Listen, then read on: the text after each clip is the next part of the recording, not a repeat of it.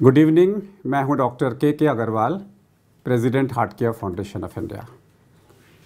अक्सर रात में दो बजे एक इंसान हार्ट अटैक से अस्पताल में पहुँचता है और उसको डॉक्टर्स दर्द कम करने के लिए सब लिंगुअल नाइट्रेट नाम की दवाई देते हैं, जो कॉमनली घर घर के अंदर में ब्रांड नेम सॉर्बिट्रेट से फ़ेमस है और अचानक उसका ब्लड प्रेशर कम हो जाता है। क्या ये हार्ट अटैक से ऐसा होता है या कोई और कारण भी हो सकता है?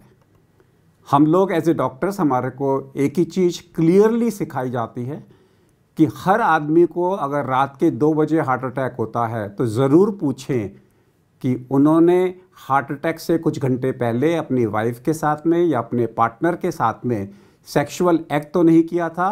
और सिल्डेनाफिल ग्रुप ऑफ़ ड्रग्स जो कि commonly Viagra group of drugs बोलते हैं, जिसमें सिल्डनाफिल है और टाडालाफिल है, उन्होंने तो नहीं खाई थी।